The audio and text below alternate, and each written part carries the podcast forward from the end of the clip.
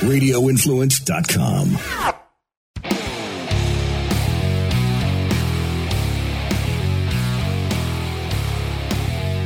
Welcome to this week's edition of the Valor Hour, your weekly podcast for all the information on Valor Fighting Challenge. This week, we're going to talk about the upcoming UFC fights. We're also going to be joined by Hope Chase, Eric Olsen, and David Robins. I'm joined by my co host, Caleb Miller and Chase Wender. Hello. Hey, how's it going, everybody? We appreciate you tuning in. Um, we're going to go ahead and talk about UFC. Um, as always, if you guys have any thoughts or comments, we'd love to hear about them. Uh, you can drop those into the comments down below. I guess let's talk about the main event, guys. Let's talk about Thug Rose and Jessica Andrade. Super excited for this fight, man. I love watching Rose. I think um, I think she's going to go out there and get it done. Uh, what are your predictions for the fights? I mean, how do you think that this is going to go out?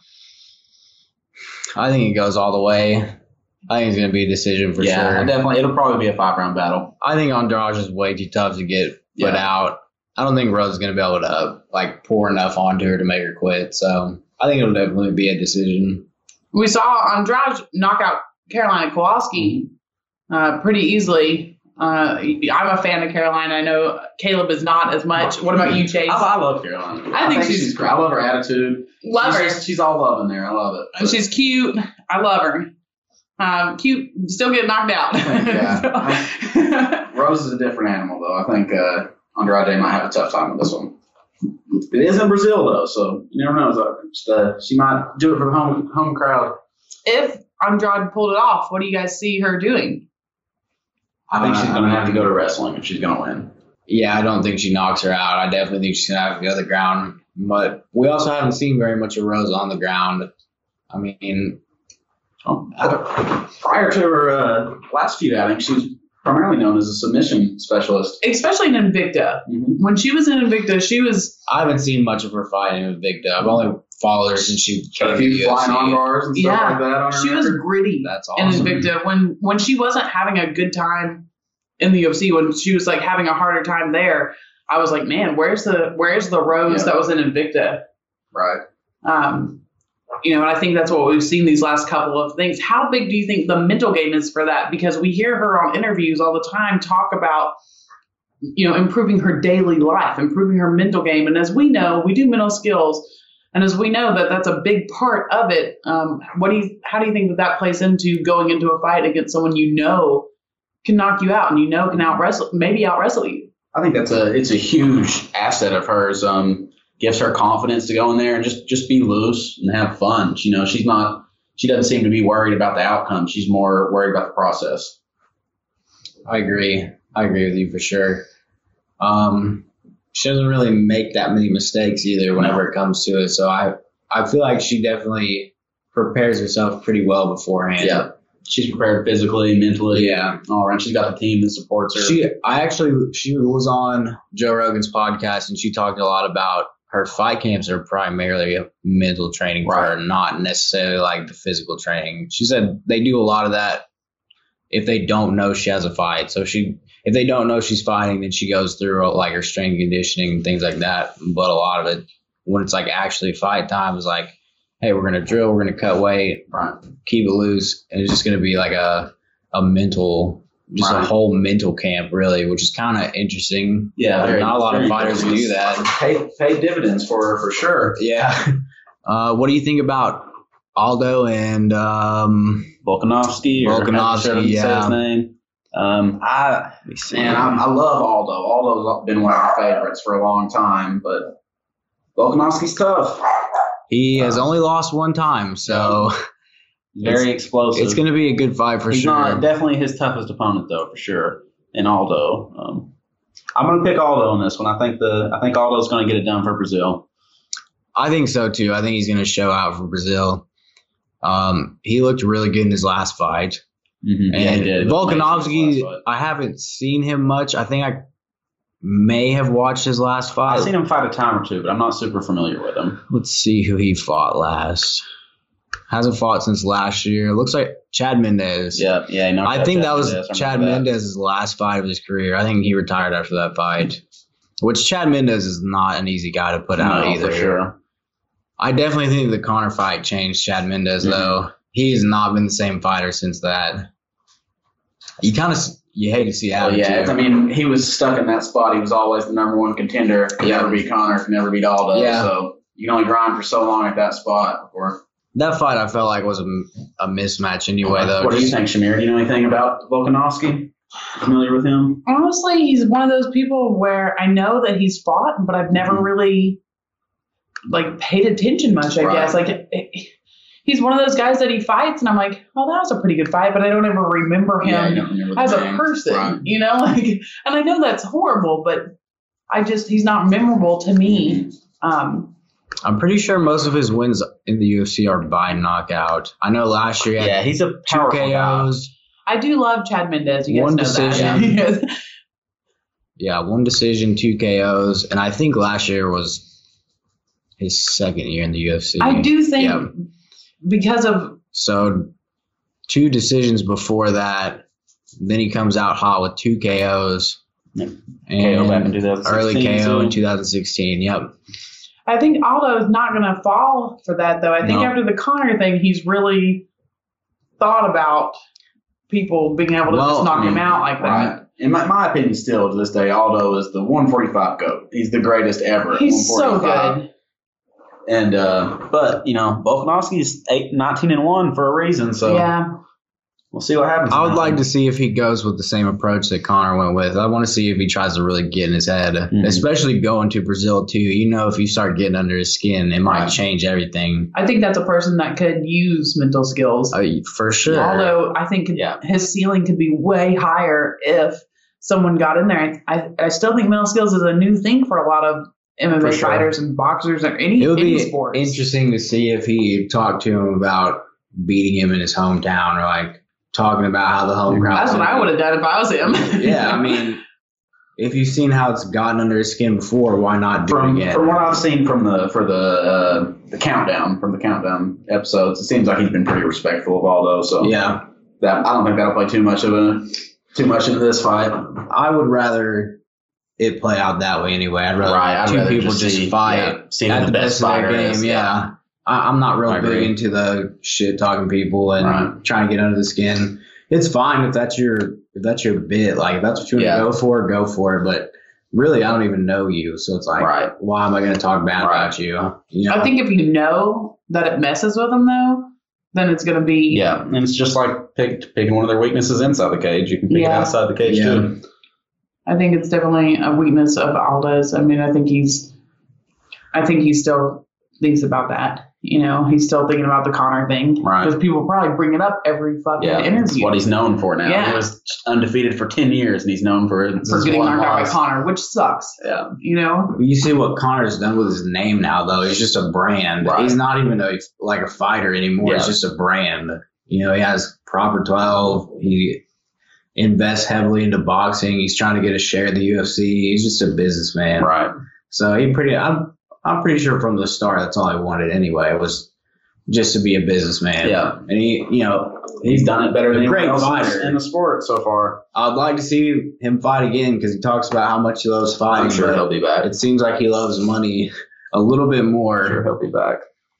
After what Cowboy just did, I don't know how he Dude, I'll I'll take on Cowboy. Cowboys look good. Yeah. Cowboy's he looks that real good at championship 55 run. right now. Yeah. I think having that baby, he's like, hey, Yeah, I got to make sure this kid remembers who I am. I want to leave a legacy for this kid. I think something happens to people when they have children. You gotta you gotta put your hat off to Raging Al for that fight. Oh too. yeah, Oh, yeah. Al's a, he's amazing, Dude. dude. He's an animal. He did He'd not be a champion either. at 45, at 70, but you know he's just that, stuck at that 55. Such Yeah. a such a tight pack at 55. There's either somebody that's too long for him or somebody that can just eat all of his shots. Yeah. And I think I, I agree with you. I think if he went down to 45, he would just start destroying right. people. He's probably too big. he's a great he's a great boxer. Mhm. Like his wrestling's his great. wrestling's great. That's, a lot of people don't He comes talk out of about that, uh, both of them. Like, he comes out of that camp with Matt Serra. All their guys are tough. Chris Weidman, Yeah. like all those guys are. I'm pretty sure I've seen him blade up in like all of his Oh, yeah. Like he always leaves wearing a mask. He's mask. gonna be out there standing in your face for sure. A real estate agent by day,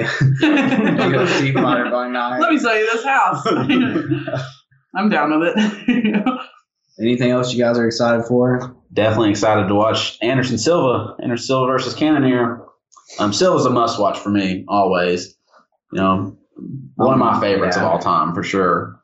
Coming up in the sport, like most of us did, Anderson Silva was there Yeah, all the time. he was the man. He was the one that everyone was people. He was kind of like the Conor McGregor. Mhm. Your average person who didn't watch UFC knew Knew who who this he fighter was, was. Yeah, yeah. they were like, I know who Anderson Silva is. Yeah, They related people like UFC like To him. He was definitely Chuck Liddell, Yeah. GSP, Anderson Silva. Yeah, those Matt are the Hughes. guys that really Yeah. built the sport for everybody else. Yeah. Because even now, people are like, oh, Chuck Liddell. People still bring up Chuck Liddell and these people. And I think the thing that Anderson Silva's done better is have a longer career. He's the most He's tried- technical martial artist out of all. he's of them. kept well, himself GSP relevant maybe too. but he doesn't take a lot of damage. He he fights his fight always. You know, you never see somebody really dictate their will against Anderson Silva. No. If he loses, it's because he He makes. a doesn't mistake. even. He's not in there like in the fight like most people. No, do. he's, he's always so fun. loose and Yeah. relaxed and like you don't see that from every fighter that steps in there. So many people just want to be serious and like down. Like we got to get down to business. Right. This is a fight. You know, I got to take your head off. Anderson still just out there displaying his art. I yeah. His that's prep. why I think the Adesanya fight was good too because mm-hmm. They were. I feel like way. he loves it That was just the first person that Anderson was Silva on the that Silva's fought that was on the same level as him striking. Yeah. they fought the same fight. And I liked how they both kept going with their fight, though. Right. They tried to adjust a little bit, but they kept going with the thing that they thought would win them the fight. Right. You know, people were like, why didn't they change? Why didn't they do this? You know, I think it's because they both are Right. martial artists. They're both going to fight their fight. They're not going to let you bait them into those situations where it could be dangerous or it could you could take too much Mhm. damage. You know, Anderson Silva's always been one of the people that are like, no, you're going to do what I want you to do. Exactly. Uh, I don't think a lot of people think about fighting He- that way. He leads the dance, if you will. Yeah. Um, he actually had an interview yesterday where he wants to fight Conor McGregor, Anderson Silva. That would be interesting. I feel like it would, he he was like pleading Dana White to Interesting, like but I don't think it'll ever happen. No, I don't think it'll Conor happen either. be- Conor doesn't have balls for that. I don't I don't think it would happen. I think either. there's too much of a size advantage too. Yeah. Like Conor's definitely meant to fight either 55 or 45. Yeah, for he's, sure. He's not. Not a seventy. Take it from his He's fights gonna- with Nate Diaz. Right. He's Yeah. not meant to be a 170. He had to bust his balls to win that second fight with Nate Diaz, and a lot of people still gave it to Nate Diaz. yeah, Diaz. oh, I did for sure. I thought Diaz Dude. won that fight. Nate Diaz controlled both of those fights, Yeah. in my opinion. Yeah. You know, like he was, he's just out there doing Conor what he did. does. Connor did more damage, but Diaz had much higher volume. he landed yes at will pretty much just waited for the opening and landed yeah he might have eaten hard shots but i think taking more taking more shots is worse than taking one hard shot. Yeah, shot I would agree. Uh, Um, I think. I mean, what do you think the chances of uh, Cannonier? I'm, I I'm think- guessing that's how you say his last name. yeah, Um, honestly, I, I, mean, I don't know what the betting odds are, but I would assume Cannonier is the favorite because I look pull, pull up his record. Okay, that's what his last few fights have been. I'm pretty sure he's been on a tear lately.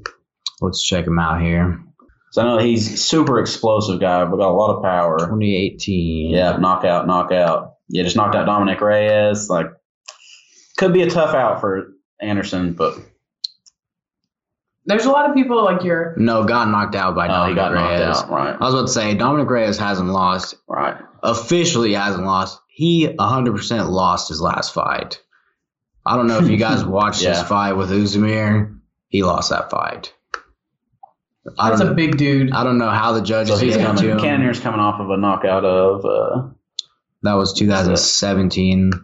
See, he his just knocked last. out David Branch, Yep. which is not Anderson Silva, but still a tough opponent. Still a, a lot of fights, almost Yeah. 30 fights. He's a veteran. Cannonier will Uh, probably so have the, the- speed and strength advantage. Favorite by 126. I pulled it I up. would say, I honestly, just because of the name, I would say that Anderson's probably going to be the favorite. The Adesanya fight, he may not have been the favorite because a lot of people are on his train right now. A lot of people are riding Adesanya. Well, yeah, those betting odds too. They base them not just off who they think is going to win, but who they think people are going to put money on. Yep. yeah. Oh man, my man Cub Swanson lost. I didn't get to watch any of these. I watched the main event last week, but I didn't get to see any of the other ones. And Caleb switch directions there for fight night 151. Right. Uh, we're looking at the at the cards Results. here. Um, now, I didn't get to watch many of that either because we were promoting the May 18th card for Smoky Stadium. Apparently- uh, for Valor. The Derek Brunson fight was really good. A lot of people, he was not the favorite. He was the underdog for that fight. A lot of people wrote him off before that fight. Walt Harris, that's another guy who's going to be good here in the short future. Yeah, he's definitely got He's- a potential. He's going up right now. He started a little shaky, but I definitely think he's going up right now. He was actually supposed to fight Oleinik. Let's see. He's definitely been up and down. And he's an Alabama guy. Um, Mm-hmm. Yeah, he trains with um, Brandon. Uh, what's his McMahon? name? McMahon. Yeah. Yep. That's a good gym down there. Brandon McMahon's uh, real good Yeah. grappler. yeah. His wife is too. Brandon- When I first got in the sport, Brandon McMahon was just going pro. Yeah. Like I think he had his first pro fight against one of my teammates, uh, Jason Kilgore, Yep. uh, way back in the day. Uh, Brandon came to our gym quite a few times and did a couple seminars. Um, just absolutely. Great, yeah, he's a great guy. Great, Yeah, great super nice. partner. Um, but I think with that kind of grappling knowledge in your gym and to be Yeah. that big of a boy, you know, yeah, like Walt Harris is. yeah, like that that could be deadly. Yeah. That could that could be real deadly. They're really big into 10th Planet down there. Mhm. Uh, but from what I've seen, I follow him on Instagram and he posts clips pretty much daily. It's really focused around MMA. It's not just Yeah. like, we're similar, not similar to the way we do things. Yeah, they're not just like, well, this is 10th Planet Jiu Jitsu. It's like Right. 10th Planet MMA. So I really like what he does down there, Mhm. um, just from what I've seen. And it seems like he teaches very well. Obviously, there's a lot of people at his gym. Right. So They've they've always been extremely nice. Um, I like what like you said. I like what he puts out. Um, so I, I feel like Walt is gonna come into his own. You know, he's gonna have a little bit more. Yeah, he's got a good trajectory for. Yeah. That was a big, ass- big ass dude. That's, Yeah, for sure. Yeah, you don't want to. You don't want to eat any of those punches. No, no. Not Some many people are going to try to grab him, heavyweight. which I think works well for 10th Yeah. Planet type, type Right. like MMA jiu-jitsu. Absolutely. You know, people grab on you like that, and those pressure passes that a lot of those big guys Mhm. do. You know, if he can learn some of those like wacky arm bars from Right. crazy Yeah. Places, 10 yeah, style dude, all like, about the. you know, like somebody's Flexibility pressuring and- you, yeah. you know, and I feel like a lot of those big guys might not be able to handle the flexibility. That's all I really. What do you think of- about uh? What do you think about Jones and Thiago? How long do you think that fight goes? I know we still got a while for that one. Um, I mean, I think we all know what's going to happen there. I don't think Thiago is the guy to dethrone Jones, but he's got a puncher's chance. I don't either. You can, I mean, yeah, I guess anybody has a puncher's chance, but it's also like this guy's the best in the world, yeah, probably maybe the best of all time. So I definitely don't. I don't think Thiago's even close. I don't think he's on the same skill level. I don't think he's on the same mental level. yeah, I would agree. But we'll see what happens. Yep. Speaking of Southern shows, we were talking about Alabama. We'll talk about the South a little bit. We're having Valor Fighting Challenge May 18th over at Smoky Stadium. Uh, that's going to be an amazing card. We have 12 pro fights, seven amateur fights, so we have 19 fights on the card. Hell, we're even doing some kids jiu-jitsu matches uh, gonna be before the doors card. open. So we're we're able to possibly grab a demographic of people who wouldn't have come to UFC to watch UFC or watch MMA or watch Valor in any way because of the stigma around um, what they call cage fighting here in the South. Right. You know, like it depends on who you talk to uh, down here. You know, you're either like, I'm a professional athlete and I train six days a week, or you're like, I'm gonna fight this bitch in a cage. Right, you know? exactly. So you really have to like pick your target there. But at Smoky Stadium, we have the kids tickets. We we're really pushing the family thing. I'm pretty excited. A lot of Um, great fights. Yeah, a lot of really great fights. I mean, Caleb here making his pro debut. Yeah. Yeah. Very excited. I'm excited, man. How do you feel about it? Uh, I feel good. Uh, like I said, just I'm excited. I'm ready to go. Uh, quick turnaround from my last fight. It's Mhm. only been like a month and a half, but I'm really excited to be able to call myself a professional, and that's a that's a huge milestone. Obviously, not where the end goal is, but it's a huge milestone. You know, a cool venue to make your debut at too. it's definitely another like to be able to represent my gym and say like I'm a professional under Mhm. Eric Turner is a huge deal You, you grew up with a baseball background, so it's like Yeah. I'm coming full circle. yeah, man, there. it's actually really cool to be Yeah. on the field at Smoky Stadium. Yeah. Like that for a minor league team, they have a really nice complex. Oh. So it's like, you know, it just makes that much better. A lot of people are like, um, well, a lot of baseball players are like really into how the field looks, and there's always like well taken care of. They have a good crew that takes care of it there. Like it's just a beautiful field. The way they mow the patterns in the grass and stuff, you know, it's just like I don't know. I've loved it since I was a kid. It's just like a beautiful thing to see. yeah, One of the awesome. cool things when we went to set up this event, the guy who is in charge of the field and the maintenance and everything there uh, did jujitsu. So he was like really That's excited sick. about having this event. He was like, really cool. you know, he was like talking about how we could like transport the cage panels without messing up the grass and like messing up the field. And he was pretty excited to have that happen. You definitely don't want to mess up the field. yeah. we were like, can we measure home plate? And he was like, let me go get some plywood. And we are like, yes, sir. I mean, you know, I'm sure he could tell you how big it is. It's usually like five feet in diameter or something. it was like that. actually almost exactly the size of our cage. yeah. So it was should be pretty cool. It's it's gonna be pretty cool. Um, one of the fights that we're gonna interview one of the guys tonight is John Hall versus Eric Olsen. This guy goes by Blood Axe. He's pretty wild. He's done some bare knuckle boxing. He's got some pretty far out there social media posts. He has a really good following behind him on social media. Um, so we're gonna talk to him here directly. All right, here on the line we have Eric Blood Axe Olson. Hello. How you doing? I'm all right. Headphones broke at the gym, so I'm buying a new pair. So if you can't hear me because people in the fucking background, sorry. I'll be. I'll, it'll be better in a minute. Okay. it's okay. We can hear you. We can hear you. so you're joined uh, by me, Shamir Peshewa, by Chase Wender, and by Okay. Caleb Miller. Okay. How are you? How's everyone tonight on the other line? Doing well. How are you? I'm good. Just waiting to walk outside of here. It's too crowded and I can't hear you. Sorry. No, you're all right. It's okay, man. Yeah, fucking. I, I, I bet John Paul or John Hall, whatever his name is, sitting there biting his nails, waiting to hear what I have to say. Where the fuck is he anyway? I'm sure he's. Nobody wants to meet him. What's up? Where is he? Is he there? No. No. he's Oh, not you know I'm saying? Nobody wanted to meet him when he's signing fucking autographs. I mean, that would be an interesting interview. He will hear I the would. speed, though. I would be owning that interview. He's got no fucking personality. I hate when fighters, I'm doing my talking in the cage. No, the fuck you won't. Do it outside the fucking cage. That's what people pay for.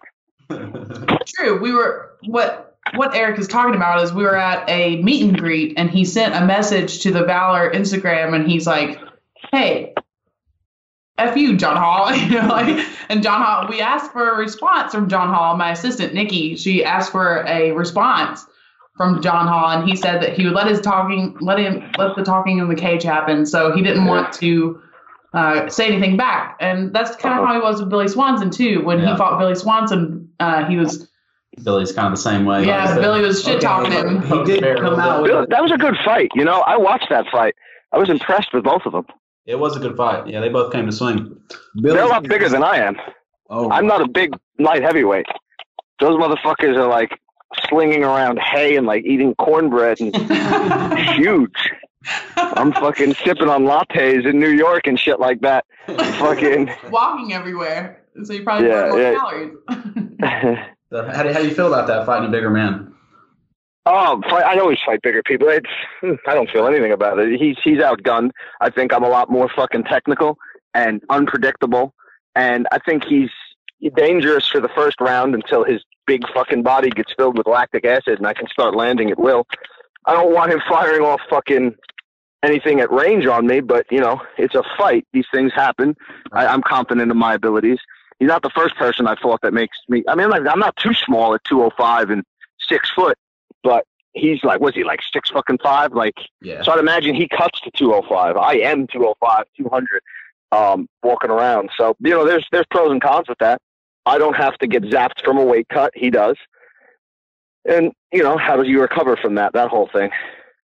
That can definitely make a big difference, especially the way you take punches the next day. If you don't rehydrate Oh, yeah. that way, like your body just shuts down. Yeah, You no, say yeah, that- hundred percent. You say that, so it makes me ask this question: um, Have you had a bad weight cut that made you not want to cut weight? I've had a hundred weight cuts that are bad. I've cut fucking eighteen pounds in a day for the same day weigh in and same day fight, and I was like a car with no oil, fucking Yeah. driving. I still won, but it was horrific. Like I think it damaged my body. Um, but yeah, so I, I've just been focusing on training hard, eating correct for once since I've been like twenty. Because usually, so long as I make weight, I would just eat horrific. Um, but now I've been fixing all that and uh, lost like a lot. And yeah, so this one I don't have to cut weight for, and then after this one I got one at 185. So when I'm walking around at like 195, 190, then I'll do my fights at 185. Um, after I knock him out quickly, maybe he'll want a rematch. So I'll stay at around 205 for a little bit if he wants to run back. nice you guy. might like Tennessee. I like that mindset. You might like Tennessee. You might you might want to come back. I have been in Tennessee before, coincidentally, when I was younger. I was in Waverly, Tennessee. I got locked up here in New York, and they uh, sent me to this place called Natchez Trace Youth Academy. It's like a fucking, like a boot camp type thing. I, South is lovely. Tell us Um, about I was it. I was getting into a lot of fist fights with a lot of people from Nashville, Orange Mound, and what's the other one that you got? Another city, city down there. There's a fucking, what's another one? Nashville? Memphis. Yes, yes, yes. Yeah, but it was it was nice. The scenery was nice. The people who I wasn't locked up with were lovely. I, I mean, you're locked up anywhere. You can, no one's gonna really be that cool. You're gonna fucking fight with everybody. But no, yeah, I, I like it a lot better than New York. I'm not. I'm not. I'm not. A, I'm not. I'm not a big, big New York fan over here. It's kind of lame. You got nothing but ah. buildings to look at there in New York. Nothing but trees here. Yeah, I like. I like the countryside. I like things like that. Like I'm not. I'm not one to the city. I live on the island, so that's like 35 minutes outside of the city. So we like our our what we would consider the forest is like your backyard. Right. But uh, yeah. Uh, did you uh, did you grow up in New York? Yes, I grew up in Long Island, and then I moved to New Jersey for a little while. Uh, a little bit about me: I started wrestling in first grade. Um, yeah. So It's a pretty Wrestling- tough wrestling pull up in New York, isn't it? yeah, yeah, a lot of, lot of wrestling. Um, started wrestling in first grade, and then I seen some amateur boxing when I was like fucking nine or ten in New Jersey, and uh, I told my parents I want to do that, so they let me do it. Training, started using it on people in school. laughing kids up. They took me out of it, and then I started like, like you know, you're a kid, so it's like between you and another ten year old, how good can you be? You're kind of just Right. bashing each other's faces in in an inter gym like fucking smoker. Um, and then took off with that in my teens, in between getting locked up every other fucking month. Uh, and yeah, then I got sent to prison from 22 to 25 in New York State prison, and then I got out and I was like, well, I'm gonna go back if I don't preoccupy myself with something and fuck everybody who didn't write me letters. I'll probably kill them. So let me start fighting again. So then I was like, well, I'm too old to be doing boxing at this level. I'll get eaten up. But I can outbox most kickboxers and most MMA guys. So I started doing kickboxing and then just took from there and ran with it. And one thing led to the next and got into the bare knuckle scene in England. And yeah, it's kind of How just was taken a life of its own. Yeah, tell us a little yeah, bit about tell me about bare knuckles. bare knuckles. That sounds interesting. Uh, it's the easiest of all combat sports. I've fought MMA, I've fought K1, I've fought Thai in Thailand and here all over. Fought bare knuckle in England like uh, eight times. Um, it's easy because you don't have some. First off, the rounds are two minutes and you're only getting punched. Mhm. I get fucking you can do that on a Friday night, you know, like over here. Uh, I get punched in the face. Who gives a fuck? Um, no one's hitting you in the body because they don't want to break their wrists. Um, you get cut, but good, you, nice scars. Um, yeah, compared to MMA, when you're getting like lifted off your feet and your head's rattled down a cage, and someone puts their knee on your belly and hammer fists you, it doesn't matter that they're wearing a four ounce pad on their hand. That shit fucking hurts. Yeah. Same thing with kickboxing. They're kicking you in the legs. My favorite thing in MMA is uh, John's going to find out is heel stomps to people's feet. Oh yeah, I love I really, I really enjoy that. I like the, I like when they don't move and then you fucking stomp on the, the top of their foot and then they have to move. Yeah. So they don't have that in bare knuckle. You get a little bit of cuts and whatever. Uh, but it's cool. They, they they pay good and they're a really good company. Uh, there's there's a company in America that I'm not with, but the one in England is called BB, BKB Trademark. And uh, yeah, if I sound a little amped up, it's because I drank two bangs and I'm like fucking wired right now. we all drink bangs. yeah. Those things are good, man. I'm gonna drink another one, but I'll probably have a fucking heart attack if I do that. Ugh. So, uh, So- something you might not know about us. Um, Chase mentioned about that we like the heel stomps. We're all fighters. Uh, Okay, Caleb great. His pro debut on May 18th. Me and Chase Nice. are already pro, so we we love it too, man. Like that's that's what we want to set a, ourselves apart in this podcast by being all current fighters. I Um, like that. asking questions that are better questions than you know the average interview you have. we you know what it's about, you know, like uh, I it kind of obviously I've done interviews with people who are not fighters. I'm not going to knock them, but sometimes when they'll say something, it's like, what are you talking about? Right. Or or like, don't leave it in the hands of the judges." Shut the fuck up. Like what? It's not that easy. If it was, You're not nobody would. I don't know what it's like. obviously no Yeah. one wants to leave it to the judges Uh, if i could get it faster uh, i mean like Right. we don't want to leave it there you know so Yeah. I, I hate those kind of questions too man we try not to you're actually our first interview um, we've had this podcast for two shows now and so you're our first interview so we're pretty excited about that uh, i wanted to have you on because i knew you would have fun and I'm better than John Paul or whatever his name is. I'm a lot more entertaining. He'll put everyone to sleep. I'm excited for Fuck it. weigh-ins. Uh, weigh-ins. are I'm more at the excited to drink the sweet tea down there. weigh-ins. What's that? I'm more excited to drink the sweet tea and like sassafras and root marm and cornbread. I can eat Hey, man. There are. a I'm gonna show up to the weigh-in eating, like, eat. ribs. Huh? Go ahead. I said I'll show up to the weigh-in eating ribs. I, I don't have to cut weight. He does. A little bit of mine. I think I can smell your food. Yeah. Oh yeah. Fucking. But so that's always fun. Um, I think so. I, I can actually talk a little bit more about me. Maybe people don't know, and people have been hearing me talk shit a little bit. I got a lot of fights. This will be like my 77th fight. Wow. counting my uh, amateur and my pro if you mix them together.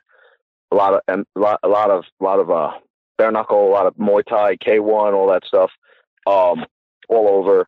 I've only had four, no, excuse me, three, five MMA fights. No, And, Well- and that's what's online. I'm sure that that's what people look at because when you type Yeah. in your name, you find some bare knuckle fights, but mostly you see, you know, tapology. That's what most people look at. yeah. Which they're, So, they're known the with- tapology is it's technically wrong, and, I, and I'll explain that to you. So here's the deal with the tapology. I had an amateur fucking MMA fight in like 2013, terrible in shape, and I won. And then I had another one that got canceled because the guy was injured.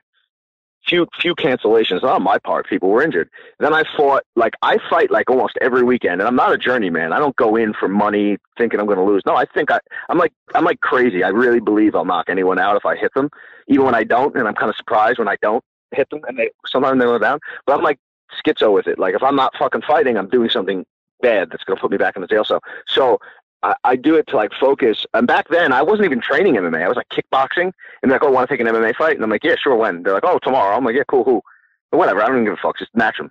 And so then I beat got beat by that kid Najib, but I wasn't even training MMA at the time. Um, then I fought this kid in England named Kevin Mullen, who's like the white Jon Jones with how tall he is and bony he is. He fucked me up, but I, I did make it to the end of the third. He knocked 21 people out in the first round, you know, so. and then I fought in Bellator.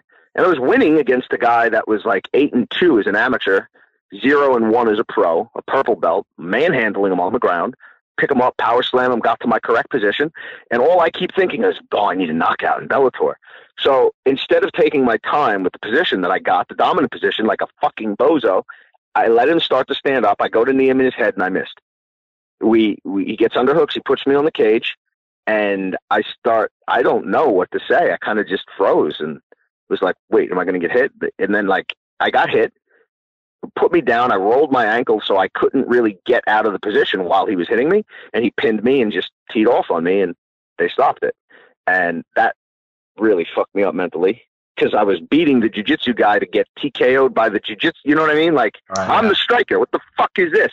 S- sounds But- like you've uh, you learned from it though and turned it to Oh, your yeah. advantage. And you know, something's to be said about like people could say, "Oh, I'm zero and two. People could say uh, John's zero and one. But you know, that fight with Billy Swanson was good. Right. He's dangerous. I'm not trying to stand there and get fucking hit by him. I'm Well, not having to anybody get your guys' size is going to hit hard. Say again. Anybody your all size is going to hit hard. Oh yeah, yeah, hundred percent. I mean, he he can fight though. It, it was it was a good fight. Um, I I don't think it'll be like easy unless fucking I press him quick and he folds. But yeah, like the whole record things are for DJs because I have a lot of fights and a lot I've trained all over the world. Fucking with a lot of different people. So like, yeah, on paper it, it sucks, but you know, I didn't really get into MMA until kind of like late in my career because MMA was never big in New York. Like, It just now got still can't- legalized like a few years ago, right?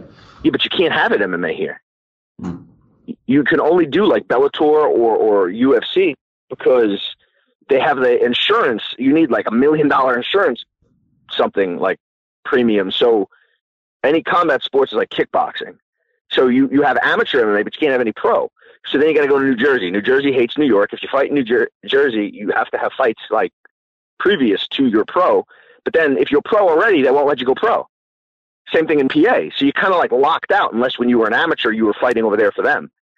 So We'll uh, Unless take you travel comers to in the fucking south. Huh? We'll take all comers down here in the south. We don't care where you're from. Yeah. that's good. Fucking New York fucking sucks. Like so, and and then dealing with you guys, I was I was I've been dealing with Tim a lot. I've been annoying Tim Loy a lot, Yeah. Um, and uh yeah, everyone's cool. Like here, like you, I, everyone I've spoken to, from you guys to him, everyone's laid back. Over here, everyone's just like, "How many tickets you gonna sell? We don't care if you die. Sell tickets. Shut the fuck up. I've been selling tickets for you guys. I know. I'm actually really happy about that. So I'm on the oh, Yeah. business side of Valor as well. So I'm I'm super happy that you know you've been pushing it on social media. You've been pushing it, you know, ticket sales, and, and I appreciate that. You know, because that makes me oh, Always. understand that you take it seriously. You know. Very seriously. I look at I'm not fucking, you know, Rum, Anthony Rumble Johnson or anything. I'm not trying to get fucking rich. Like whatever, you know. I just want to fight, and I like the idea that I can fly all over the world and fight. And you know, you guys are giving me that opportunity. So the very least, I have a pretty good following in England. When I fight in England, I'll sell like 50, 60 tickets, and I don't live in England, and I and I harass the English endlessly. So I'll have a few of them like contribute, and then people here. I'm still going to sell more. It's it's and then it, it's not done yet. It's not like a crazy number, like a hundred, but it's something, you know. And I don't even give a fuck about getting any percentage of it. I don't care. Keep it. Buy me a sweet tea after I knock him out. I will make sure you have some sweet tea. I will tell you that. I will make sure that that's what you get. I love Um, sweet We're tea. super excited to have you. Um, this is a big event for us. We hold First Friday Fight Nights at Cotton Eye Joe, which is a bar here, number one country bar in the in the United States. Um, so it's a we hold a lot of smaller shows. We did a big show at the Coliseum in January. We're doing this big show at the stadium. They've never done an MMA show at the stadium, so we're really excited to bring people from New York and bring people from other places and highlight, you know, local guys, but we want to highlight y'all too. So we're I'm excited to have you down here for sure. So I, I think it's great. I can't wait, and I think it's also cool that you guys have um, that mindset because a lot of other places they don't. They want to like keep it amongst themselves. See that with some of the kickboxing stuff up here. Um, you know, so I, I I'm excited. Well, tell me more about the venue that this is going to be at. It's a minor league baseball stadium. Uh, Oh, cool. affiliates of the Chicago Cubs. They're the uh, they're called the Tennessee Smokies. Okay. Dude, it's a beautiful place. yeah, really beautiful stadium. Just uh, for a minor league team, they have nice equipment. They have a nice field. There's a, a lot of room for people to sit. Mhm. They got food everywhere. They got there's like a restaurant built into the place. It's gonna be an awesome place to fight. Now, was this this wasn't the same place that Swanson had fought? Um, uh, that's that's Yeah, uh that was Cotton Eye Joe. the right? Joe. Yeah, that's that's what Shamir was talking about just a second ago. This place we've never done a show at before. This is gonna be Oh. our first time down there. Okay, cool. That's good. Now, see, because I'm from New York, stereotypes persist. One would, I was thinking like it was gonna be like country line dancing and all that. No, trust me, trust me. I I, Cotton Eye Joe, you'll see that. Yeah. Not here. I'm not about line dancing either, man. fucking what was I going to say? Is is uh my buddy Kenny Foster? He's a Bellator guy. Fights at like I think 135, 145.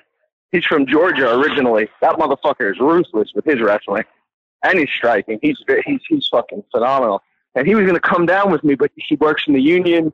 He's got fight camp, so he wasn't able to make it there.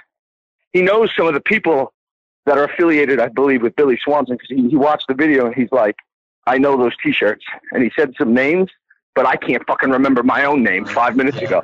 They're uh, they're American Killer Bees, so that's a pretty big uh, MMA affiliation. I think it's they're affiliated with Anderson Silva's gym, right? I think he started that team. Yeah. Oh, cool, cool. Yeah, yeah. So what was it? I was I was originally going to have him come down with me, but he couldn't. So I'm coming alone. I don't have anybody for my corner. I think I'm going to have somebody wrap my hands there, but sometimes I don't like to wrap my hands with MMA gloves. Um, I don't know. Fuck, I don't even listen to my corners anyway. So don't matter. Fucking my girl fights too. She um she wanted to come down and corner me, but I don't know. I can hype the crowd up sometimes a little too much, and I didn't want her walking out with me, like getting the brunt of it. Like I like when the crowd like curses and wishes me death. It's exciting, but I don't like it if she's present and they do it. Like then I get a little nuts. So I figure, fuck it, stay home. Fucking let me go deal with it, and that's that. But yeah. So this is exciting. I can't wait because, I, like I said, England, Thailand, all over here in New York, um, and now it'll be Tennessee. So yeah, I love it. We're super excited to have you. Um, you know, like I said, follow this man on Instagram. It's worth it. Um, he posts a lot of fun stuff. I think you were running the other day and you were cracking me up because you were just like, look what I'm out here doing, John Hall. Look, I'm doing this for you, buddy. Like it was, I really enjoyed it. Um, I've enjoyed watching you um, through this training camp. After this fight, during this fight, you've made me a fan personally, just because Oh, I like what you're doing on social media. You know, I I appreciate the ticket sales. I appreciate the pushes on social media. You told me earlier you were banned on Facebook, so you had like seven accounts. I appreciate Yeah, I'm always banned on everything. I'm banned on it. fucking. Yeah, they're, they're always banning me on shit. So fucking. um, yeah, they they. So I'm gonna hit like on all that. Um, yeah, like so. My my approach to fighting is this. People think it's trying to be like Conor McGregor. I don't even like Conor McGregor. I, I, no, it isn't. I'm just like all over the place. And my opinion is, so you have fights, fighters that are good, right? That crush people fast. Like you can't even sit down before they're done. I'm not one of them, but you know, I can put on a good fight. Um, but that's kind of boring. Like people want to be involved. The fans want to be involved. Don't get too involved, or I'll get involved then with you if you're a fan. But and there's been moments that's happened. But um, like you know, it's a fight. Someone's coming to punch me in my mouth in a cage. So why can't I? Why shouldn't I? annoy, antagonize, break his balls, whatever. Like I don't really hate the motherfucker. I don't know him, but I've been hired, as it were, to do some damage, and that's that. And then the interaction and all that is just like fucking. You know, you're supposed to do that. At least in my opinion, it rubs some fighters the wrong way. Some fighters who are fucking boring and say they'll let their do their talking in the cage, like Chris Paul. But eh, I'll talk for him. I can talk for another. I can talk for like ten of them. well, man, thank you so much. We're gonna go ahead and uh, wrap it up here. Tell the tell the listeners where they can find you on social media. Okay. how they can get involved with you. Okay, so my Instagram is called King underscore Eric Bloodaxe. I'm not banned on Instagram. They deleted my old Instagram account because I talk too much shit. But on Instagram, I'm good.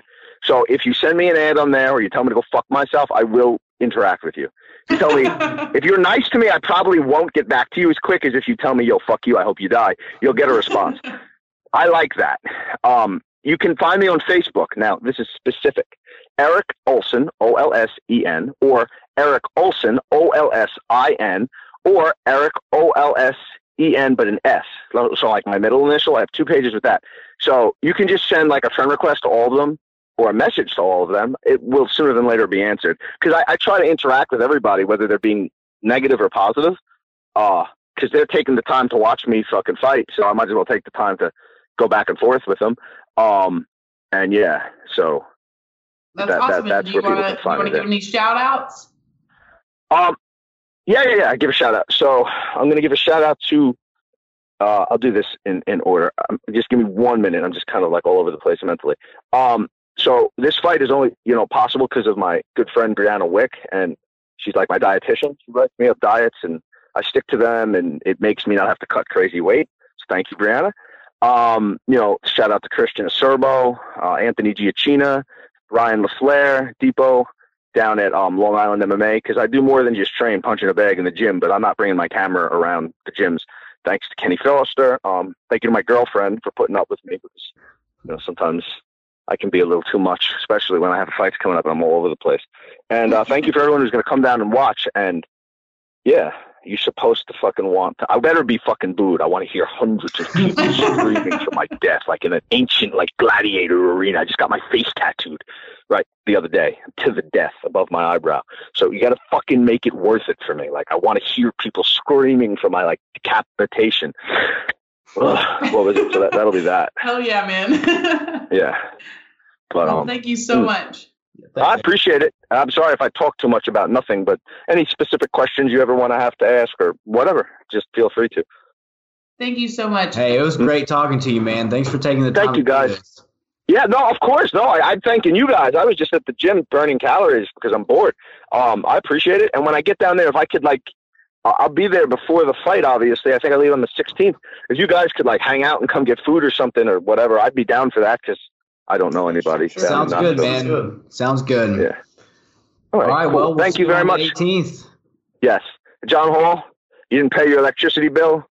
Is that his name, John Hall? Chris? I don't even fucking John Paul. I don't. This fucking. I don't know how I. General Lee. That's what I'm going to start calling him. fucking. You didn't pay your electricity bill. Electricity lights are getting shut the fuck out. Have a nice day. Hi, Hope. Hey, So you're Thank here for- with me, which is Shamir, Caleb Miller, and Chase Wender. Hey, Hope. Hey, Hope. hi, That's hey, nice. awesome, by the way. Yeah, Chase likes your last name. Yeah, uh, so I'm Hurricane Hope Chase, and uh, I'm going to be fighting on May 18th, uh, uh, the next Valor Fights card. So that's going to be my second pro fight. Really looking forward to it. Thank you guys so much for having me on the show. Yeah, thanks for coming on.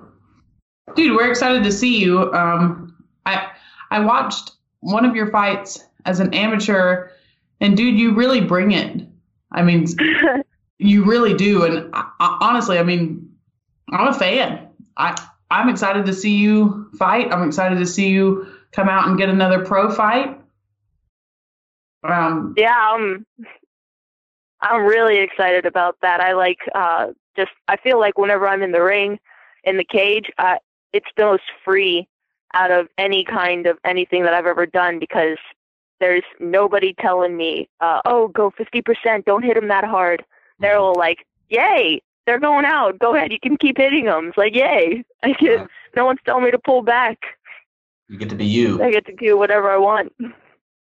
one of the cool things about our podcast is we're all current fighters, so we understand where you're coming from a little bit more. We're going to try to ask you some better questions and really let you tell your stories for the listeners so that way you can get some more fans, you can get some more followers and let the people know like who you are and why you're here. So instead of asking like the boring questions, we're to we're to try to ask you better questions. So hopefully that works and like they said, we're super excited to have you here.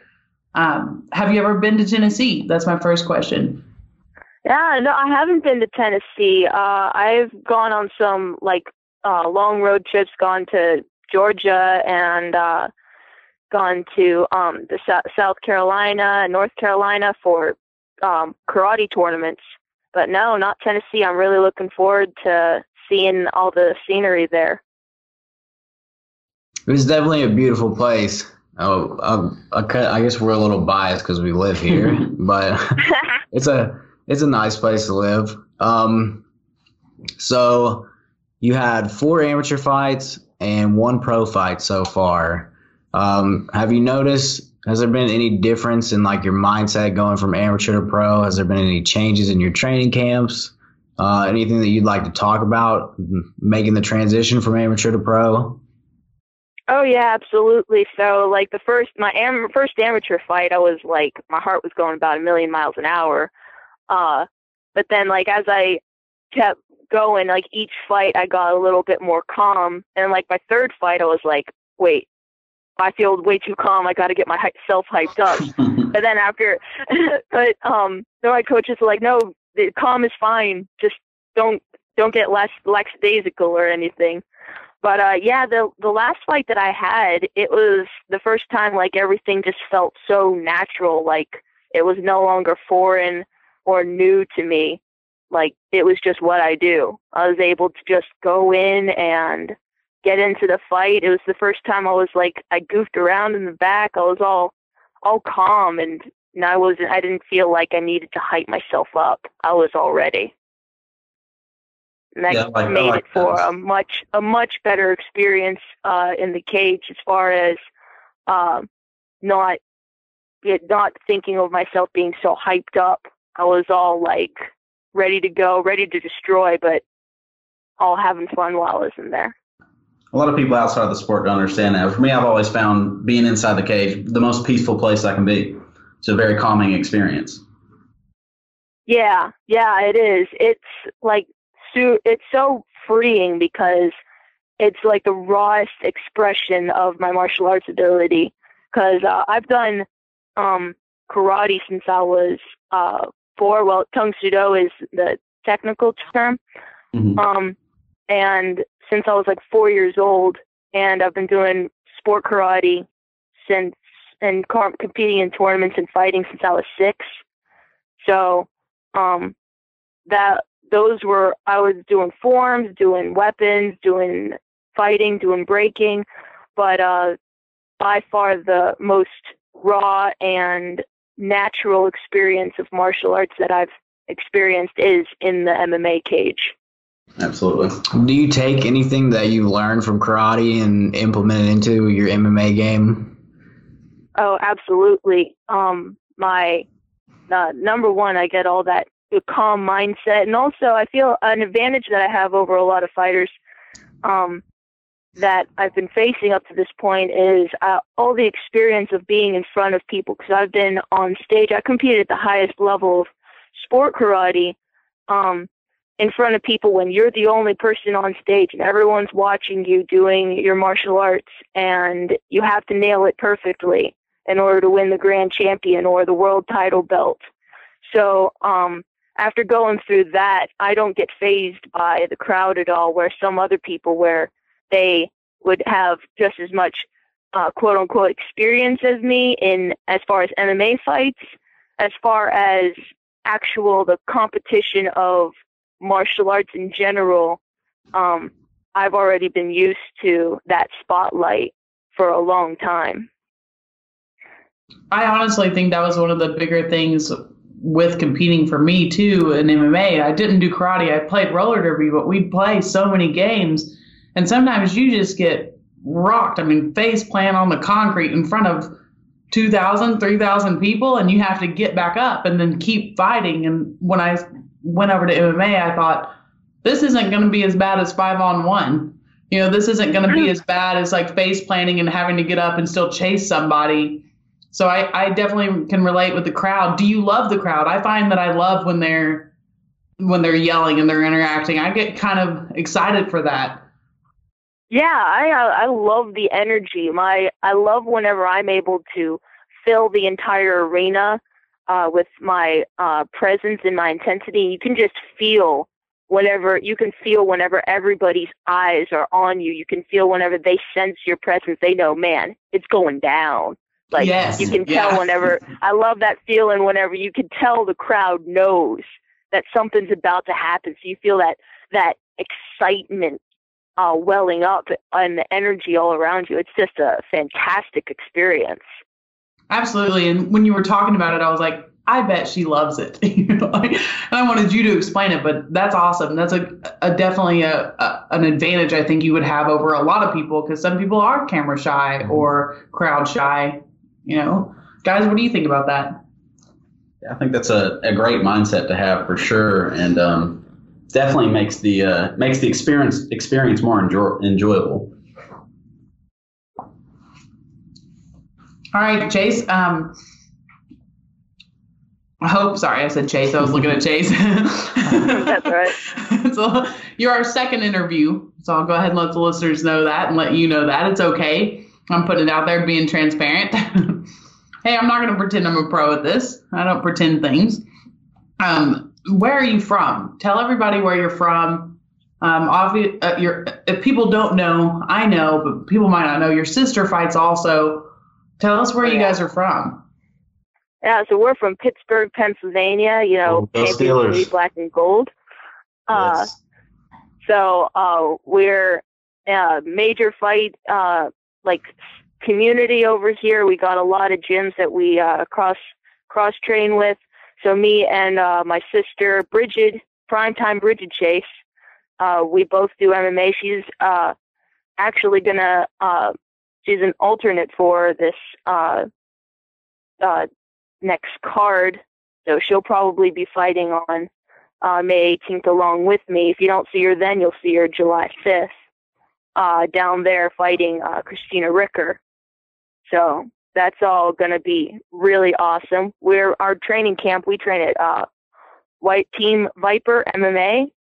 That's got us with our school and two of our coaches' schools. We all train together, going from gym to gym.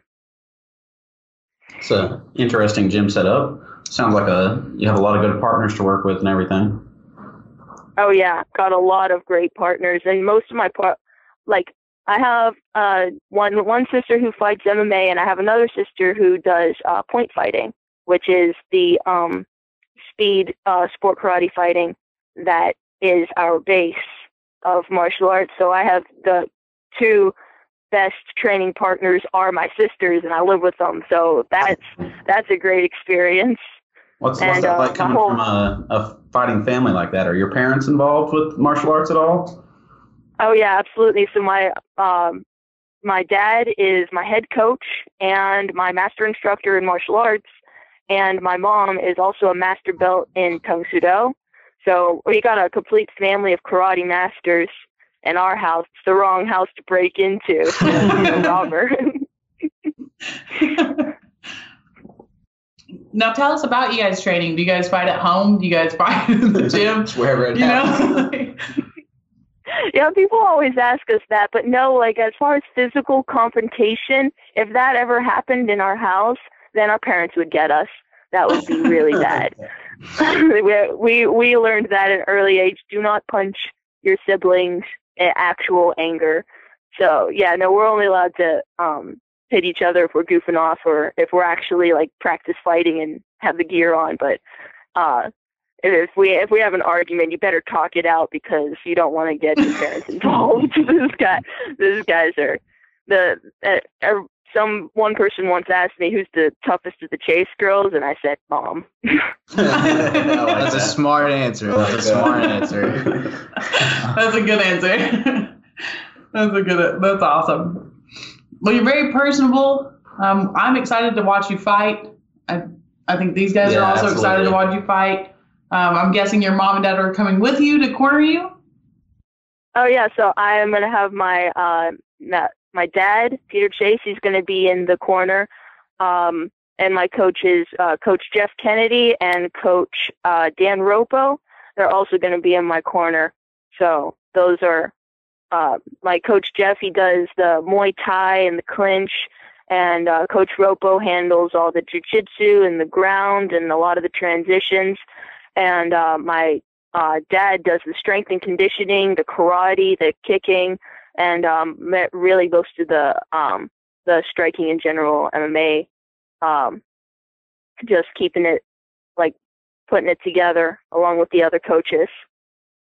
So I got a real I got a really good setup. We got I got a wrestling coach, got a jiu-jitsu coach, and those guys are everybody's all working together to piece together a really good. Um, when it comes together, you get Hurricane Hope Chase. It's awesome. Do you train these things every day? Uh, do you have specific days where you do wrestling or karate or your jujitsu, or do you kind of just bundle them all up into one day? Yeah, so most of the time, uh, so I usually do like five two days uh, a week, and I have Wednesdays and I have Sundays off. Um, and uh, like as we go through the training camp, whatever uh, my uh, head coach says is work out this day. Okay, we're gonna uh, add something here, take off something here, go with whatever he says. The main schedule is five days a week. I do two a days. Some of them are just training and conditioning at home, and uh, like two days a week I do uh, the grappling. Uh, and at night usually ends up being our big group nights where we're, especially when we're in training camps, we focus on whatever we need to for the fighters that we got. Do you think one of the downfalls a lot of female martial artists have is not having other females to go with? You're blessed to have two people that you can go with pretty often. Uh, sometimes we Yeah. talk to other ladies and they're like, I don't have any girls at my gym. Yeah, the thing is that most of my training partners are uh, dudes, and they're all most of them are bigger than me. And if they're my size, it's like great. They're like the same weight. I feel like uh, I've we've I've done this before because I do uh, nunchucks is my uh, specialty in weapons, and um, I do uh, heavy nunchucks in order to get faster with my light nunchucks whenever I do the creative, uh, the flashy creative forms with all the tricks and the flips and stuff. Um, so I kind of treat it like that. Like I can uh, handle this uh, 180 pound dude or a 200 pound dude whenever we're grappling or he's pressing me up against a cage and I can get out. Uh, then I can handle anybody who's 135, like in the cage. It's going to be pretty easy. That's a good mindset to have. I find myself having the same mindset when I we have a lot of females now, but when I first started, it was all guys, and the only ones that were even near my size were so much better than me that it was almost impossible. So I found myself not wanting to win or beat them, but just if I can endure this and try to get just a little bit closer to the you know the technique or be able to do the thing as we say at our gym, then we're then I'm doing pretty good. I've never I've never really gotten in there and felt a female and been like, well, this is the same as the male training partners. So I do I do value my male training partners a lot.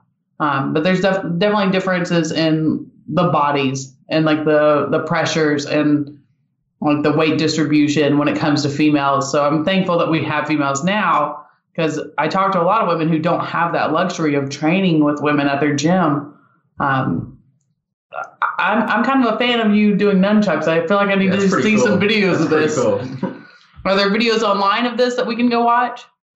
Oh yeah, I have. Uh, I'm I'm pretty sure that if you do go online, you might find one of my old ones. I, my last one that my last hurrah that I had in uh, 2017. Whenever I so there's this uh, the World Games of Sport Karate is Super Grands.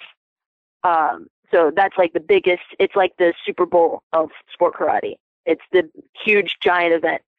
Um, and my goal since I heard about Super Grands was to win the choreographed musical weapons division. And finally, in 2017, I actually made it up there and I won it. And it was a division, it's mixed boys and girls. And me and my sister Bridget, who does uh, the bow, which is the staff, and uh, we both won. We beat all the guys, and then we went up on stage and competed against each other for that.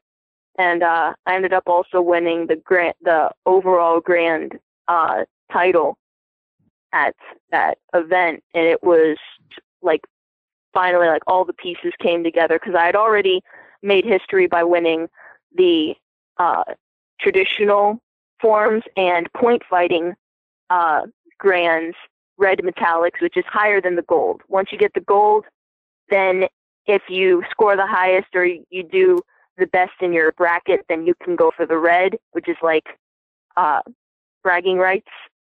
Uh, and I was the first. I was the first person and only person to win forms and fighting on the same night with the grand champion, and then I did it like three years later. I did it again, and I was still the first person to do it, and I was also the second person to do it. That's And then- awesome. awesome. So I And then think the the big next- question here is: Are you going to bring your nunchucks to Smoky Stadium? Because I kind of want to see that Uh, person. Me too. Ah, that that would be really cool. Like I'm already planning for whenever we do uh, open workouts. Why by by the time I get into the UFC, we do open workouts. I'm gonna bring my nunchucks and I'm gonna like That's do some stuff for the fans. Well, you made three fans today for, For sure. and I'm sure anyone listening is a fan. You have me at Pittsburgh Steelers. Yeah.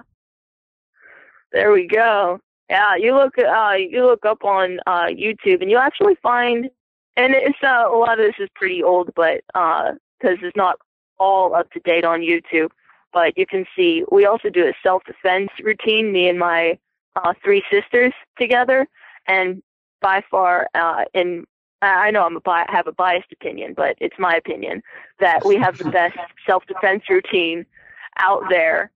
Uh, Dude, I'm in. I want to play. I want. I want to learn. I'm in. You know, like I'm like uh, just pretend I'm already born here. You know, my, none of my siblings do anything remotely like I do. So uh, that's Oh, yeah, that's really should- cool to me on on several levels that you actually have people. You know, I had to go seek out a family, and you actually have a family that is into it. So that's really cool. Mhm. Um, tell everyone where they can find you. Uh, tell them where they can find you on social media. You know, give your Oh, yeah, so- Yeah, so uh, on on Facebook you can find me uh, Hope if you look up Hurricane Hope Chase, and uh, on Twitter you can look up uh, Vipers Hurricane. Uh, I'm not very active on it yet. I'll admit, as far as the social media thing goes, I actually have to keep working on it because I prefer doing stuff in real life rather than doing stuff online. Uh, so uh, those things don't have a ton of them on them yet, but you'll get to see as far as events go, you'll get to see updates on that. Um, yeah, and looking up on YouTube. If you look up on YouTube, you have to say Hurricane Hope Chase because if you look up Hope Chase for some reason, like you get a bunch of, uh, you get like a charity organization instead of me, which is going to change pretty soon, I think. Not that Yeah, we- charity's not good. I'm just pretty sure more people are going to start looking it up to see the MMA. We'll definitely share it on the page, on our podcast, on the Valor page. We'll definitely support you um, and share those things and try to get you there. When when you Google it, it's not a charity that comes up first; it's you. So we'll we'll do our best down here to help you with that. Um, any any shout outs you want to give to anybody before we wrap this up? Well, uh, hi, mom. Hi, dad. Hi, Brady and Bessie. uh, they, and all the people that are at the Team Viper. And look, guys, you guys got to come and tune into this Valor Fight Series. It's going to be uh, streamed on FloCombat. And it's also, uh, you can get tickets to go to Smoky Stadium and uh, check out the fights. It's going to be one heck of a night. Absolutely, it's going to be one heck of a night. Thank you so much, and we totally look forward to it. Thank you for talking to us. Thank you for entertaining me and the guys here. I mean, I'm entertained. So thank you very much, and we definitely uh, can't wait to meet you on the 17th. All right. We'll see you then. And now we are joined by David Robins, who fights May 18th at Smoky Stadium on Valor 59. David, how are you? Hey, I'm doing well. Thank you guys for having me. You're joined by Chase Wender and Caleb Miller. What's up, David? Hey, what's up, guys? How are y'all tonight? Good man, good. I'm excited to see you fight again. For sure. Oh, yeah, It should be a good one. Um, Conway's he's going to be a tough fight, so I get to really test myself this time. Yeah, does that, does that get you excited to have a tough opponent like that? Do what? Does it get you excited to have a tougher opponent like that this time going there? Um, you know, Um, what's your mindset on yeah, that? you, yeah, definitely. Um, so I've knocked out a couple fights here in the last couple months. Um, you know, getting my pro debut, I was just happy to get a fight. Um, But each, guy, I feel like is going to step up, and again, I feel like I'm taking a nice step up uh, here with Conway. Um, he's not the most technical, but if you look at his record, he's he's beat some really good guys, um, and he's finished them too. So it'll be interesting to see um, how I stack up against him. Um, he's he's went with jiu-jitsu guys. He's worked his way out of submissions. He's went with strikers, and he's he's taken them down and finished them there. So um, I feel like it's going to be a good test. You know, uh, both on the feet and on the ground as well. Let's see. He's Now- coming off of a loss, actually. So What do you think the mindset is? Uh, you're coming off a win, he's coming off a loss. Do you think that plays into it? Um, yeah, yeah, I'm sure he's not wanting to get in there and you know lose again. Uh, he just fought uh, Cody Jones from Myrtle Beach. Um, Yep. He's a brown belt. He, he got submitted. I don't know if it was the first or the second. Um, I'm a brown belt too, so I mean, I'll catch him too. Right. yeah. Uh, Yeah, we've all with if he wants to stand, he can get the hands. If he wants to go on the ground, then I mean, shoot, I'll grapple with him. I don't care. Honestly, um, I feel like I'm good no matter where the fight goes. I'm prepared for it. He, he can't put me in a spot I haven't already been put in, and I'll work my way out every time. Now, for the listeners, um, all three of us have rolled with David, have sparred with David, so we understand what that's like. I tried to reach out to James Conway. Hopefully, we'll have him on the show next week to see what he has to say about it. Um, a lot of your fights don't go to the ground, David, um, and that's not a bad thing. Uh, how do you feel about this one if it does go to the ground? Um, what do you feel- What do you feel- like? I feel prepared. Um, you know, he, he's got some nice ground and pound. Honestly, I like I, I like watching him. He's got some uh, some vicious elbows. Who was it? He cut um uh well Jordan, Jordan Weeks. Weeks. Did you guys see that cut? Um, That was nasty. That was Yeah, really that- good. That was that was cool. that guy was bleeding I don't think everywhere. You know, I don't think he's gonna do that shit to me. Um, but um, you know, my uh, my jujitsu is I'm not the best, but um, uh, I, I'm very tight and I'm very comfortable in my guard. I don't care if I'm on top or bottom when we grapple. Um, I'm good. I, I'll keep the posture broke down. He's not going to have the space to be able to drop those elbows on me, and I'm just going to be stuffing wrist and dragging on the arm, setting up sweeps, and I'm going to chain moves together. I'm going to I'm going to show some some high level jujitsu, and you know I I feel like he's not going to be able to hang. If I sweep him, I end up on top. I'll finish him with ground and pound. I don't need to submit if I'm on top. If I'm on the bottom, I'll catch him with something. That's uh, something I've noticed about watching you fight is you're almost effortless with your ability to chain techniques and combos together. Uh, what what do you attribute that to? Uh, just a lot of time in the gym. You know, um, I own the gym here in Cleveland, so I'm teaching classes all day long. So I'm always working on my technique, even if I'm not in good uh, physical shape. Um, when I'm training guys like Joseph, I'm training with Billy, and we get Sid Wheeler that pops in. You know, I, my technique has to be spot on all the time. Right. So um, I'm I feel like I'm I'm very sharp, and honestly, here lately, I feel like I'm sharper than I've ever been. I've just I've stayed in shape. Um, I'm every single day. I'm I'm hitting mitts, hitting pads. I'm drilling. Uh, we're grappling, drilling there, rolling, just doing everything. Um, and I just feel better and better. So uh, while I'm doing this and I'm not getting beat up in these fights, I'll just keep knocking them out. You know. How does fight camp another. usually go for you? Uh, how is it like? Uh, you say you normally teach, so how is it when fight camp comes around? Do you still teach every day, or do you get to focus on training a little bit more? Um, I, I still teach every day. Um, I train. I train more. You know, everybody here they're they're really cool. They know I'm young. You know, I'm only 28.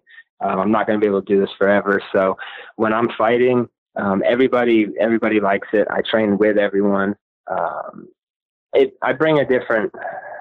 The gym has different vibes when I'm fighting as compared to like when Joseph fights. You know, um, me being the the owner, the coach, and everything, I'm the leader here. So I set the I set the mood and I set the environment. If I if I come in, I'm not fighting. I'm really chill. I'm really laid back. You know. So everybody, we train we train hard, but um, when I'm fighting, there's just it's intense. You know, it, you know when you're in the back um, before a fight and you just you're in the room, everybody's warming up, and the air just feels a little bit yeah. hotter, and you can just tell that's the that's how the gym feels every single day. Do you uh, do you feel any pressure from that being the coach? Do you feel any pressure towards your students, like you got have to go out and win? Um, you know, I used to feel that way. Um, it, it used to really mess with my head. Like, oh, I have to win this one. I have to win this one. I don't feel like I have anything to prove to them. They all support me. They know what I'm capable of. Um, you know, say I do, whatever I do lose, um, you know, everybody loses. It's bound to happen. Um, I don't feel like it's gonna, um, nobody's gonna look at me any different. So, um, I don't have any pressure on myself because of that. You know, the only pressure I feel um, is the pressure I put on myself because I want every fight. I just have to go out there and perform. So that's that's great. It sounds like you've taken that adversity and turned it into something that is a t- asset for you now. Support. Yeah. When when I, when I walk out, um, you know, I sell a lot of tickets most of the time. So when I walk out and the, the place, you know, lights up and I see everybody there, it it pumps me up, dude. It gets me ready to go. It reminds me why I'm doing this shit.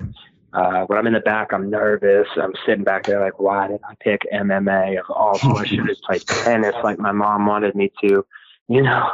Uh, but once I see everybody, they're cheering, they're they're going yelling for me. I know I'm I'm right where I need to be. So. Absolutely. I think we've all had that feeling in here. It's the the fight's the easy part. It's everything leading up to it that is the is the work. Oh yeah, it's dude, cutting weight, um, just the mental, you know, every single day knowing that somebody is training to hurt you. Um, it, it can get it can get rough at times, but um, the more that I have, the more active I've stayed, honestly, like the less and less I'm feeling that. I'm kind of just at the point now. It's just like, okay, well, I'll fight this guy, then I'll fight this guy after that. I'll fight this guy after that. You know, just another day at the office, right? Yeah, guys. I mean, we spar hard here, dude. Like, um, we spar really, really hard. So honestly, the the fight is really not too much worse than like Wednesday night tonight. I, I'm I'm beat up right now. Um, I think we did. We did. I did somewhere between 15 to 25 minute rounds tonight. Um, the first 12 were kickboxing, and then we did MMA, uh, stand up with takedowns, and then we did uh, rounds of rolling with the little gloves on too. So um, my body hurts. I've been laying in a hammock waiting on the phone call to talk with you guys, and I'm just gonna um, I'm gonna you know rest up, ice everything up. I'm only five pounds over, so weight's fine. Um, I'm just gonna take the the next I guess nine days, heal, feel good, and then uh, have a fresh body for James to try to beat on. I think that's one of the advantages of fighting more often. You you kind of hinted at it when you know you're fighting in a month uh, I had an opponent pull for June 7th, but I'm still expecting to fight June 7th. So you stay kind of I don't I don't know what the word is readier, you know, like you say prepared a little bit better. And everyone says uh, if you stay ready, you don't have to get ready. I think we're learning what that actually feels like mm-hmm. to stay ready all the time because you could fight any moment. And that's, I mean, um, you never know when you might get a call for a, a big a big show. You know, um, uh, so you don't want to get a call uh, when you're two weeks out and they need you, uh, and you're fat and you're 30 pounds overweight. You know that would suck. Um, you know, I when Billy fought on that Bellator uh, Monster Series in Talladega, I talked to that guy uh, Rich, and he told me just stay ready um, you never know when they might call. So shoot, I'm I'm staying ready. You know. Um, plus, to me, like the fight, I don't get all freaked out by it. It's just a fight. The worst thing that happens is he might knock me out. Big deal. I'll get back up. I'll do it again. So. Uh, I think that's also a thing about you. You're always gracious. Mm-hmm. I don't think I've ever seen you be ugly or not sportsmanlike. Um, I think that's a really good mindset to have. And that's just me personally. I've dealt with you a lot before I even knew that you were a fighter. I worked with you at Valor um, when you worked for Tim Lloyd before. And I was kind of training you to do my job because I was not going to work for Tim Lloyd at that point because there was a bunch of stuff going on. And I thought, this guy is just ready to learn and he's always gracious. Do you think that that helps you run the gym? Do you think that helps take some of the pressure off of you? Um, well, you know, I, I, I have really good parents. Um, I, they instilled some good values in me. Um, as a kid, I don't, I don't need to go out. I don't need to shit talk my opponents. Um, I'll let my, uh, I'll let my hands do the talking for me. Um, there, I'm, I'm a martial artist before anything else. So, um, I'm going out here just to test myself. Um, if I get beat, I know what area I need to improve on. Um, if I win, great. I have an awesome video.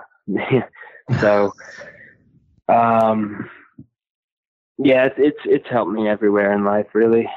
Um, I think my personality um, and like how close I am with everybody um, has really has really paid off a lot. It, it gives me a really good bond too when we're when we're fighting, and you know when we get into to later rounds, and I have to I have to give some, you know, I have to give some nice speeches sometimes. Like Joseph's had a lot of. I've had to slap him in the head between rounds before. Like, what the hell are you doing? You know, like get your head out of your ass, bro. We got to win.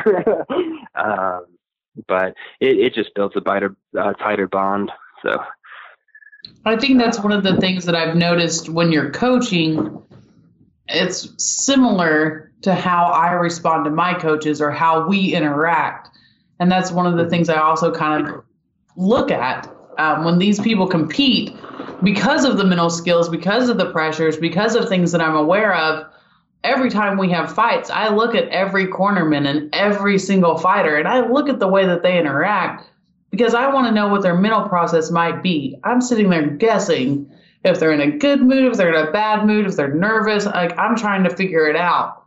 Um, and that's one of the things that I see that you have such a strong bond with Joseph, Billy, and anyone I've seen you corner. Um, I think that does make you a better martial artist overall because you're able to connect with people on a genuine level. And I think people see that when you compete. I think you'll see that when you coach people. You know, last Friday you came down two weeks before your fight and you, you know, two and a half weeks and you coached Joseph like you didn't have a fight because it was about him at that moment. Um, mm-hmm. And and that's a big deal, I think. Uh, you know, for the people who are listening, it is hard to run a gym and run strength and conditioning and run workouts for people and still fight. Uh, I think you're one of the one of the people who do that. Um, I don't want to say effortlessly, but I, I, think you're one of the people who do that well. Thank you. I, I appreciate it. Um, you know, it, it's tough. Sometimes I feel like I've bit off more than I can chew. Um, it's definitely stressful. Um, and I've, I've had to make a lot of sacrifices to do what I do. You know, I've given up a lot of family time. I've had a lot of arguments, um, just off that. Um, but, you know, um, I, I care about these guys, every single one of them that fights for me. And I'm way more nervous, uh, for them when they fight than I am for myself. Um, when I train somebody, um, and I put, when I put someone in the ring, um, to fight, um, it's my job to have prepared them to get ready. So if they go in there and they get their ass beat, uh, they get hurt, you know, say they get knocked out, what could I have done better to prevent that from happening? You know, that's that's what I always think, um, and I would feel responsible for that. So I don't ever want to see that happen. Um, I never want to see any any of my guys get beat up. You know, um, uh, too bad. I, I, you know, sometimes a good ass whipping every now and again is good. uh, keeps it keeps your ego in check, but um, um, I, I couldn't stand it. I'd rather I'd rather go out and get knocked out than have to ever see any of my guys do it. Right. I think that's a hard part, even as like teammates of somebody, maybe not even from like a coach level. You know, you you have this bond with these people that you train with every day. You know, you want to see them. Go out there and do well. You don't want to see bad things happen to them. So I think it's, it's a lot harder to watch somebody you love fight than it is to actually fight. Yeah. Oh, For dude, sure. it's way harder. You know, some people worry about like a fighter making them look bad. Like, uh, I'm not worried about anybody making me look bad. I'm, I genuinely don't want to see them get hurt. That's Right. that's all it is. So, um, you know, I think you make me look definitely-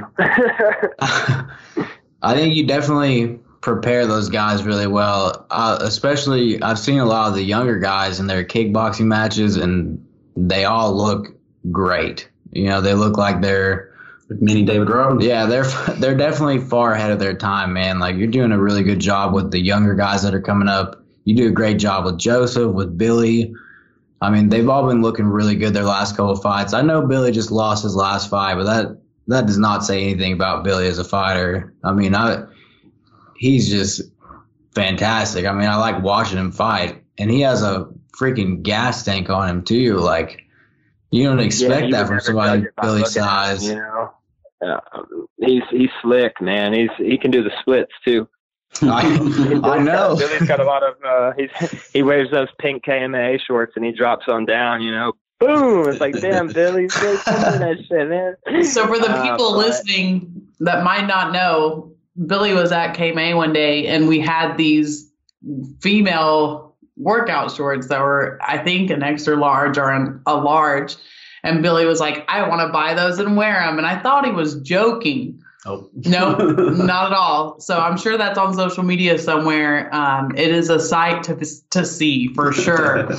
Um, talking about Billy for a second, you know, Harry Hunsucker and Billy are probably going to big promotions. Both of those guys are amazing. If you want to watch a good fight, you know, look up those guys. Look up look up and watch their fights. Both of them are on an upward trajectory of going to these bigger shows, to a Bellator, to a UFC. Billy, Billy, yeah, he he did that. Uh, he had that amateur fight for Bellator once already, and um, hopefully, I, I'd love to get him back on there again. He's got a lot of potential. Um, he's been dealing with an ankle injury, um, but once he once he gets past that, he's going to be uh, just smooth sailing ahead. Um, on that June seventh show, I've got a 15 year old kid. Wait till you see him. Like this kid's got. I've got teenagers down here that wad up grown men. Um, they're very very good and um if i one of them one of them's had one fight he just want to do one time um the other one he's had he's had one fight too he's fighting on the seventh he's he's one and oh his name's blake randall uh the first kid he fought uh was from nki and he knocked him out with a head kick he's had like a little growth spurt he's been going through puberty um, he's, he's wrestled for this whole season too, so he's like a little 135 pound like Hmm. ball of muscle, and he's carved up. Wait till you see this kid get set loose. I'm telling Dude, you, I'm- exciting. I'm excited about that, man. And that's what it's, I mean, all of us sit here, but that's what it's about. What does the future of MMA look like? Because if we're not building it, we're Right. failing everyone behind us. Right. There's gonna be some scary kids. There's already kids. You see a little five year olds. You're like, man, when they're 18, it's brutal. That's what that's what you know. The I've got a couple teens and that's that's how they are, man. They uh they move so slick. They look like they move like Jon Jones, Anderson Silva. You know, like that's just that real. It's, it's so smooth, but they they they're honestly they're making up their own. uh They'll make up combinations that'll be great. They've got these flashy kicks. I've got two brothers that have a taekwondo black, uh, background, and I've mixed the Thai style in with it, so they can they can gear down and come forward um, with pressure, but they can also be really elusive and light on the feet too, and then hit you with a spinning back kick. So um, they're they're good, you know. Uh, but to me, the biggest thing um, as far as running the gym, um, it's just changing people's lives.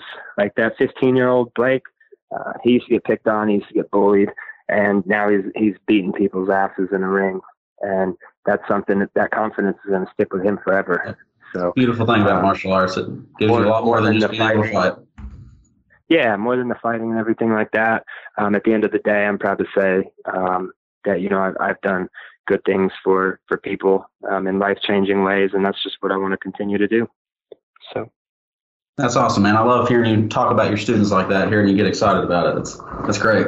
yeah, David, tell Thank you. everyone, tell everyone where they can see, where they can follow you. uh, follow me on uh, I've got Instagram. It's David R 427 Uh, nope, shoot, I changed my name on there. Sorry. Instagram David Robins MMA. Um, I've got Facebook, just David Robins. Um, And I'm on Twitter too. It's at Ruthless Robin. So follow me on those there and stay up to date with me. Got big things coming. Might have a surprise for June 7th too. Never know. well, I, I know a spoiler of that. I'm not going to say it. Um, David, do you, do you want to give any shout outs to anyone? Um, shout out to all my sponsors, uh, Glacé Cryotherapy down in Chattanooga, um, Inked Expressions in East Ridge for hooking me up with tattoos that make me look good. Um, we got Oldham Strong for personal training. Check them out at oldhamstrong.com. And uh, Willie Spurgeon with Spurgeon Signs. So, and also the Center for Orthopedic Medicine. That's it. Thank you. Thank guys. you so much, David, for joining us. Uh, we look forward to watching you fight May 18th at the Smokies Stadium for Valor Fighting Challenge 59. It's been a pleasure for us. Thank you very much. Thanks, Hey, David. Thank you for having me. Yes, sir. We'll see you guys there. Yes, sir.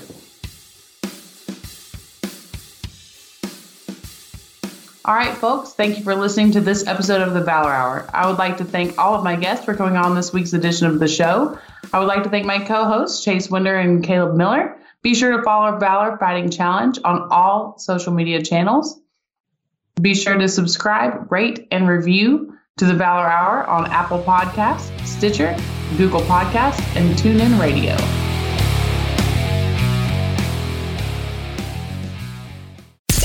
This is an MMA report with Jason Floyd and Daniel Galvan Quick Fix on Radio Influence.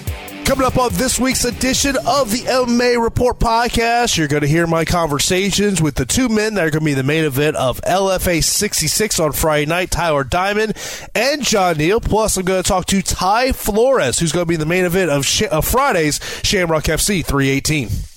Plus, it is a big weekend in mixed martial arts as both UFC and Bellator have cards. Chandler versus Pitbull on the Bellator side, Rose versus Andrade on the UFC side. We compare both main cards, see which one's better. Also, PFL returns with season two. And of course, be sure to listen to the MMA Report podcast on your favorite podcasting platform, such as Apple Podcasts, Stitcher, TuneIn, Google Podcasts, or you can always listen to it on RadioInfluence.com. The MMA Report with Jason Floyd and Daniel Galvan can be found on Apple Podcasts, Stitcher, TuneIn Radio, Google Podcasts, and RadioInfluence.com.